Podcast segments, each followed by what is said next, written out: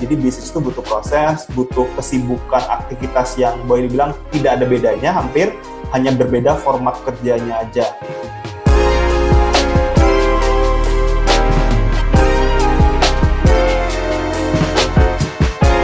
Oke, halo, halo, halo. Selamat siang, selamat sore, bahkan mungkin selamat malam. Shalom Petra Nesian. Berjumpa lagi di Petra Business Insight bersama saya Prayona Adi. Diskusi kali ini akan sangat seru sekali. Kenapa? Karena hadir bersama kita seseorang yang followersnya 113 ribu. Wow, men. Ini luar biasa sekali loh 113 ribu itu ya. Dan narasumber kita yang satu ini adalah seorang pengusaha muda online entrepreneur, dan founder dari beberapa kanal digital. Ayo kita kenalan lebih jauh dengan pemilik akun Instagram by Nico Julius. Selamat datang Bro Nico. Apa kabar Halo, nih? Pak Yoni. Baik, baik, Pak. Oke, kita sudah work from home sekian lama, Iya, tetapi benar. kita tidak kehabisan akal untuk berbagi gitu ya, Bro ya. Benar, benar, benar.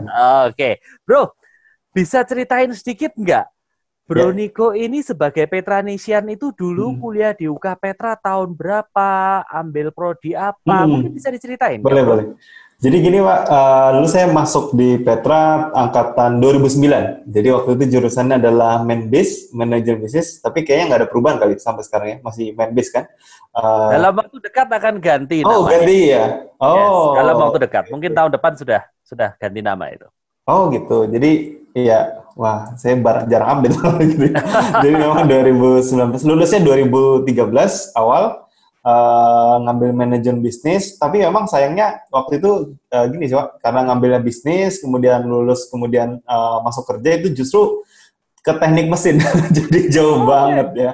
Jadi Oke. kerja di eh, be- areal industri eh, sekitar dua tahun, jadi 2013 sampai 2016. Jadi sekitar ya 2-3 tahun lah. Cuma mulai mulai online tuh sekitar 2014. Jadi setahun kerja lumayan enak gitu Pak, namanya orang kerja ya. Maksudnya kan kerja waktu itu perusahaan di Gresik sih Pak. Jadi dari Surabaya Gresik kan eh, ya lumayan lah 2 sampai 4 jam sehari. Jadi kok kayaknya bosen gitu. Jadi 2014 mulai enaknya Pak, satu tahun di jalan gitu ya. Jadi berangkat gelap, pulang pun gelap. gitu Benar, ya.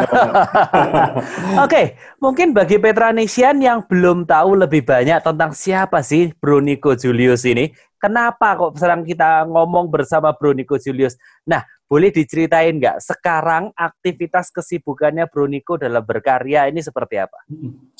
Boleh, boleh. Jadi teman-teman Petranesian, eh, aktivitas saya sekarang sebenarnya lebih banyak di digital, tepatnya memang dari 2014 tadi yang aku bilang mulai belajar eh, digital marketing, tapi mulai menjadi full time-nya itu di tahun 2016. Jadi quit dari perusahaan, eh, ya benar-benar belajar mendalami tentang digital marketing mulai 2016 sampai eh, hari ini dan ke depannya. Jadi memang eh, aktivitasnya eh, lebih banyak di online, eh, tapi mungkin kalau unit bisnisnya apa, salah satunya adalah digital agency yang sekarang lagi aku handle untuk performance agency namanya. Jadi untuk membantu iklan-iklan uh, corporate, kemudian UMKM atau tuh, uh, ataupun personal brand.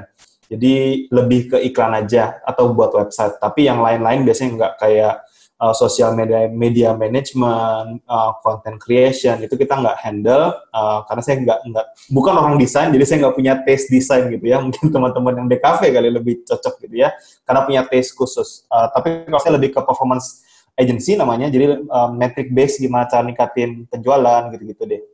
Nah selain dari itu saya juga punya uh, kalau bisnis yang saya bangun uh, agency ini mulai dari 2018 tepatnya. Jadi uh, 2014 sampai 2000 eh, sampai sekarang itu juga ada unit bisnis lain seperti uh, affiliate marketing. Jadi saya membuild sebuah website yang trafficnya lumayan ya kurang lebih 50 sampai 100 ribu user per bulan dan itu ya generate uh, income juga buat saya di bisnis uh, affiliate marketing.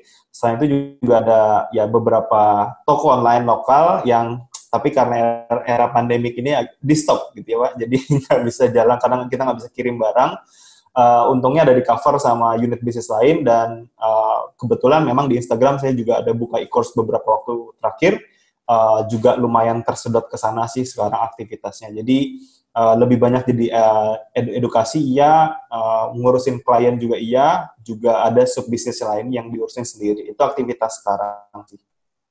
Oke. Kalau saya dengarkan statement-statementnya, garis besarnya atau benang merahnya semua di dunia digital gitu ya, bro ya. Setelah dulu banyak bekerja di dunia fisik begitu ya, yang harus berangkat pagi, berangkat gelap, pulang gelap gitu ya.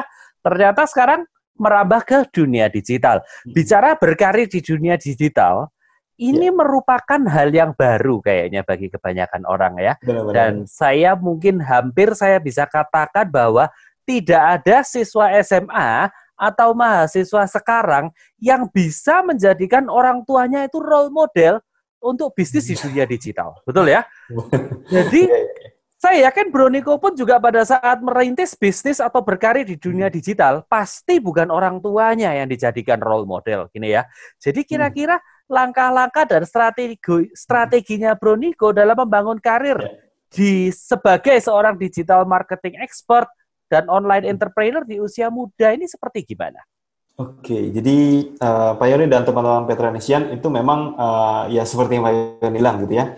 Uh, role model orang tua itu justru memang susah banget karena kebetulan juga orang tua saya benar-benar menolak keras yang namanya berhenti dari pekerjaan waktu itu uh, untuk jadi full timer di di online. Tapi uh, untungnya gitu ya, saya dapat blessing juga diberi berkat di 2015 sampai 2016 itu saya bisa buktiin kalau online saya bisa ngasilin income yang oke, okay, artinya uh, baru saya buktiin gitu. Jadi saat saya bisa buktikan ke orang tua, baru mereka uh, percaya ya udahlah terserah kamu gitu. Jadi ya memang uh, ya ya ada blessing juga artinya uh, dalam waktu lumayan singkat ya artinya setahun waktu itu 2014 yang mulai 2015 sudah mulai menghasilkan sampai 2016 jadi setahun baru uh, saya diperbolehkan atau ya diperbolehkan untuk keluar dari perusahaan gitu. Jadi um, ya ada blessing. Tapi uh, apa yang bisa saya sharingkan adalah dari pengalaman itu teman teman-teman untuk membypass seseorang atau membypass uh, ya untuk bisa menjadi lebih banyak tahu pasti kita perlu belajar. Cuma problemnya adalah belajar itu kan banyak bentuknya.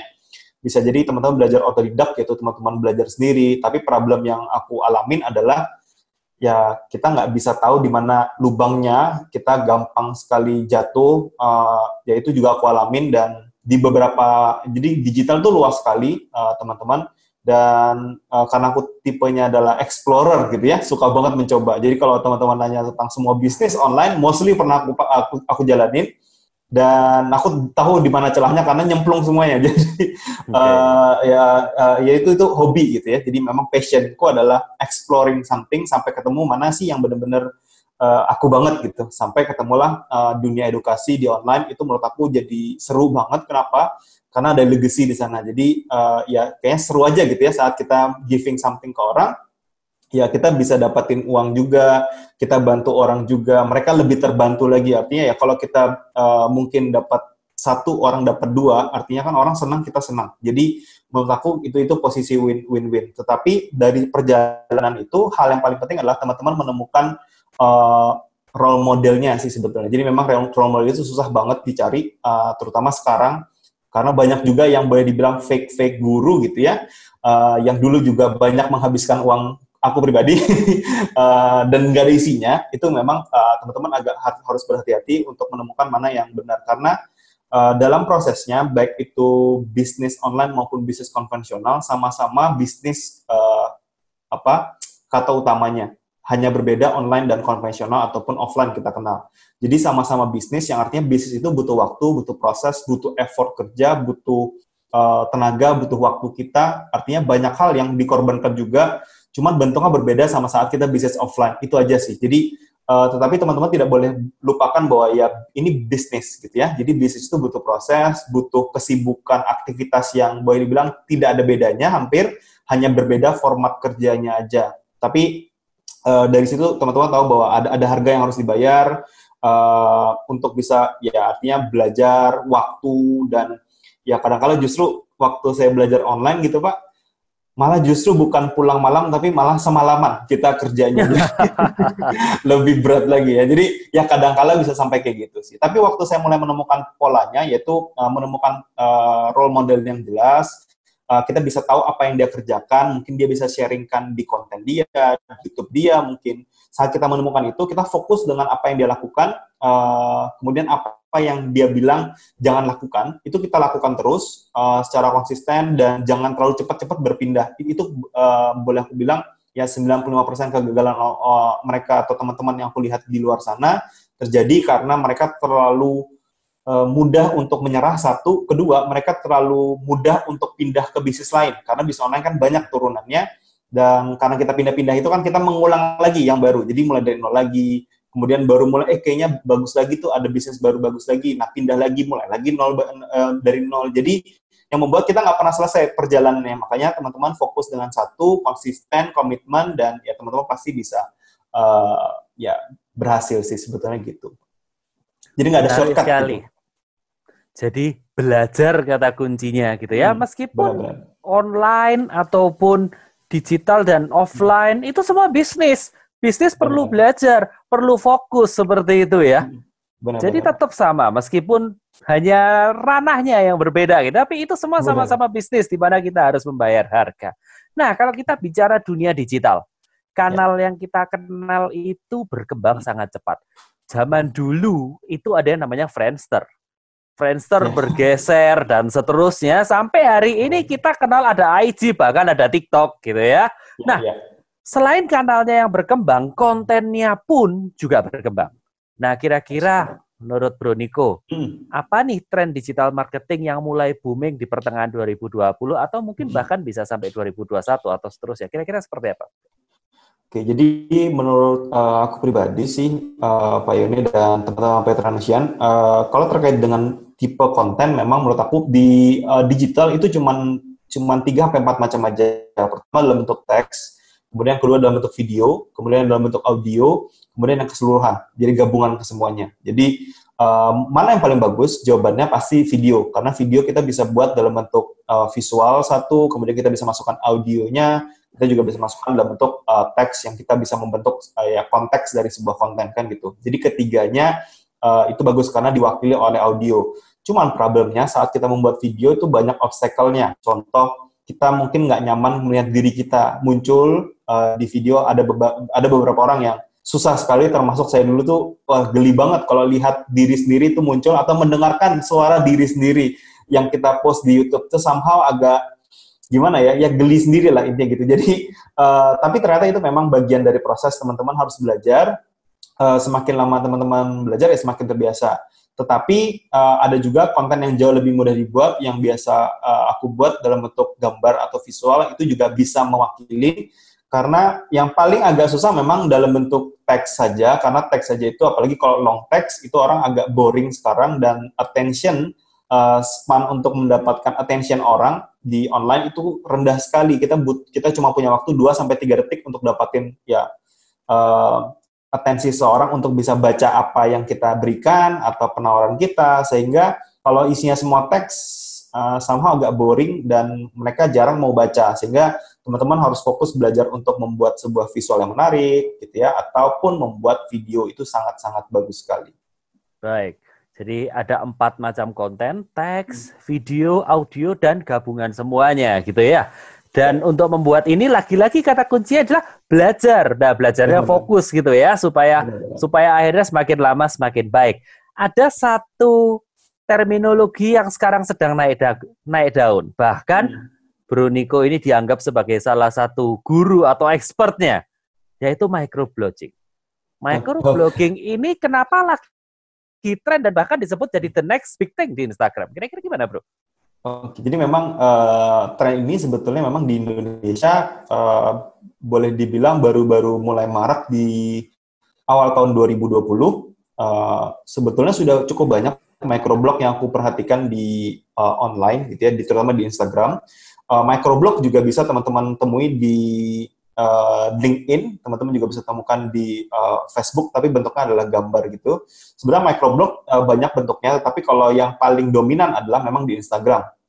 Nah, tapi terkait dengan microblog sendiri, memang uh, seperti aku bilang di dunia atau ya di, di ya kita bicara dalam uh, dunia gitu ya, nggak cuma di Indonesia, itu cukup besar sekali peminatnya dan uh, sebetulnya aku karena aku belajar waktu itu di Instagram belajar dari um, luar negeri ya kalau nggak salah uh, kalau nggak salah waktu itu saya belajar dari banyak orang yaitu Dev Talas kemudian Kristo uh, yang di luar di mana saya merasa bahwa kok di Indonesia ini susah banget nemuin konten edukasi yang lengkap ngajarinnya artinya kalau yang kita perhatikan dalam bentuk single image atau satu gambar aja itu kan tidak bisa mewakili semua uh, apa yang kita mau sampaikan sehingga kayaknya nggak pernah ada yang uh, uh, pas banget saat kita baca sebuah konten atau menikmati sebuah konten di Instagram uh, dalam format edukasi.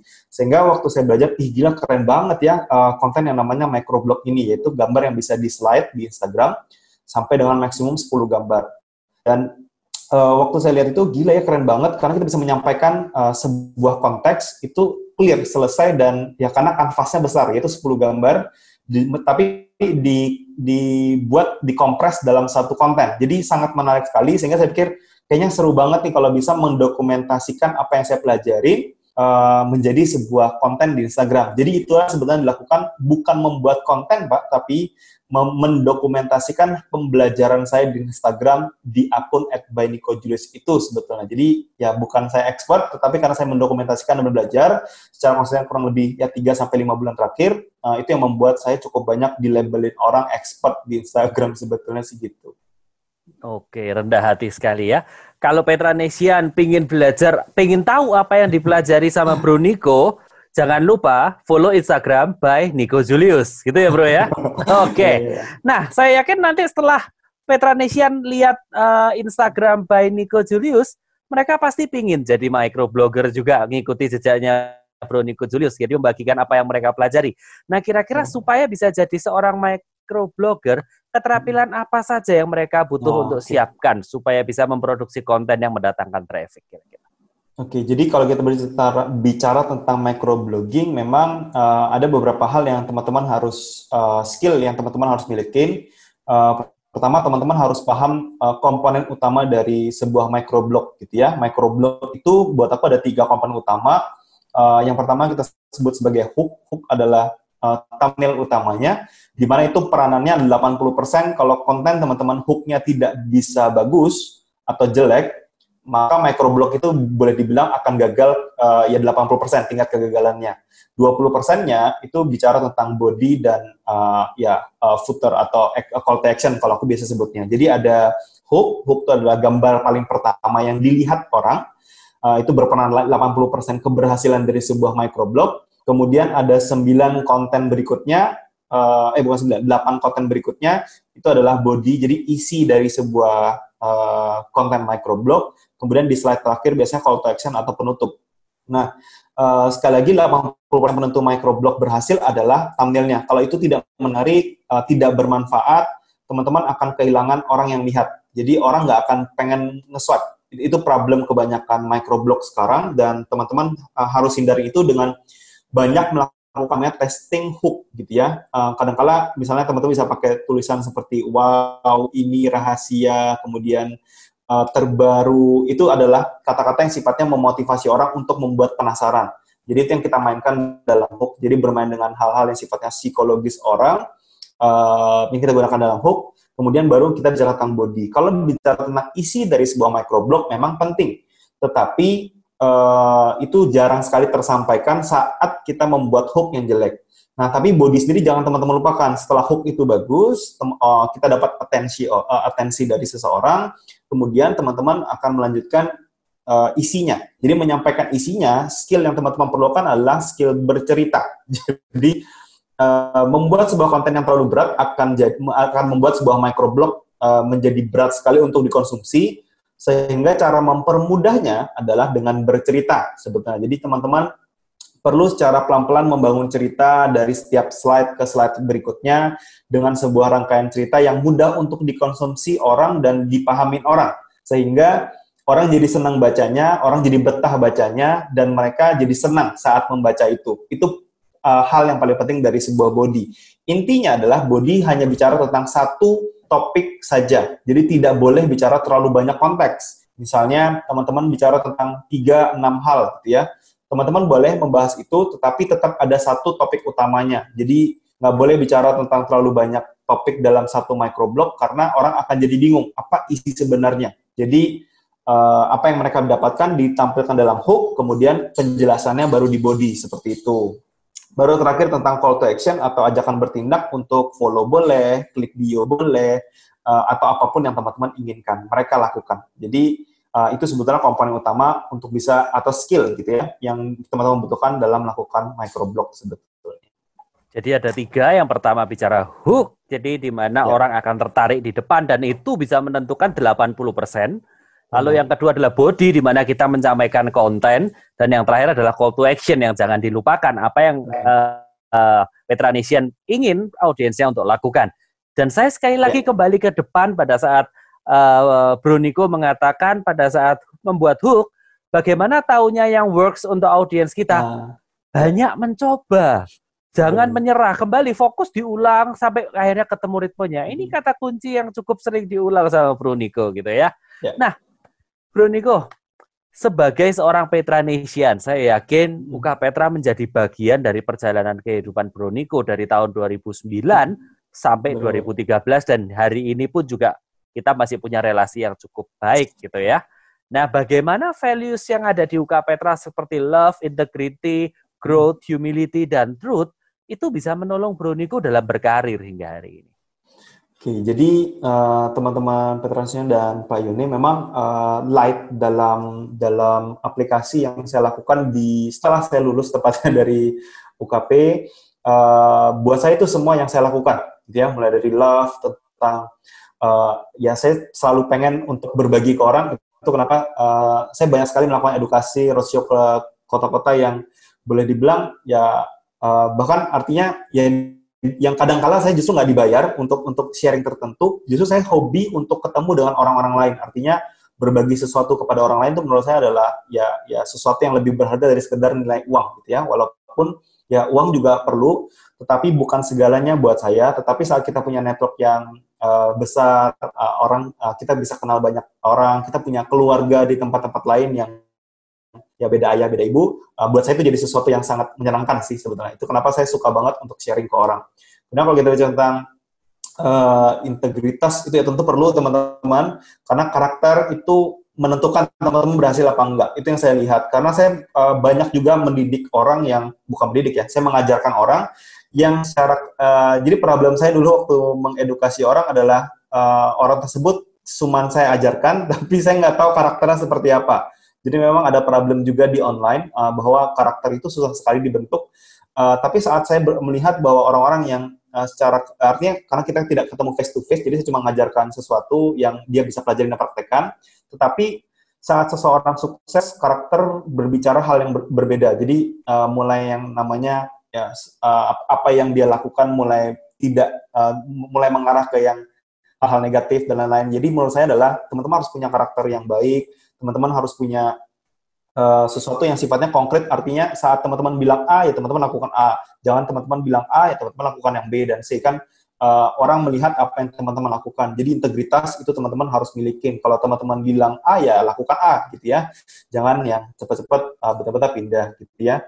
Kemudian uh, bicara tentang pertumbuhan atau growth, yaitu sesuatu yang memang boleh saya bilang, itu yang saya lakukan terus, dan saya nggak pernah merasa bahwa uh, saya superior atau pintar atau pandai gimana enggak, uh, tapi justru saya belajar banyak hal dari uh, mereka yang kasih input uh, atau mereka yang bertanya pada kita. Jadi semakin banyak kita uh, menjawab orang, menurut saya itulah pembelajaran yang paling besar buat kita. Artinya ada ada problem yang mungkin mereka butuh uh, butuh bantuan kita karena kita tahu ya kita perlu belajar banyak hal lagi untuk bisa bantu lebih banyak lagi untuk mereka. Jadi itu yang menurut saya uh, pembelajaran itu nggak pernah ada hentinya gitu ya. Itu sih apa yang saya uh, pelajarin. Kemudian teman-teman juga harus punya ya kerendahan hati ya. Teman-teman jangan jangan karena teman-teman mungkin dipuja-puja banyak orang, uh, kemudian teman-teman ya merasa ada sesuatu yang berbeda. Menurut saya nggak ada.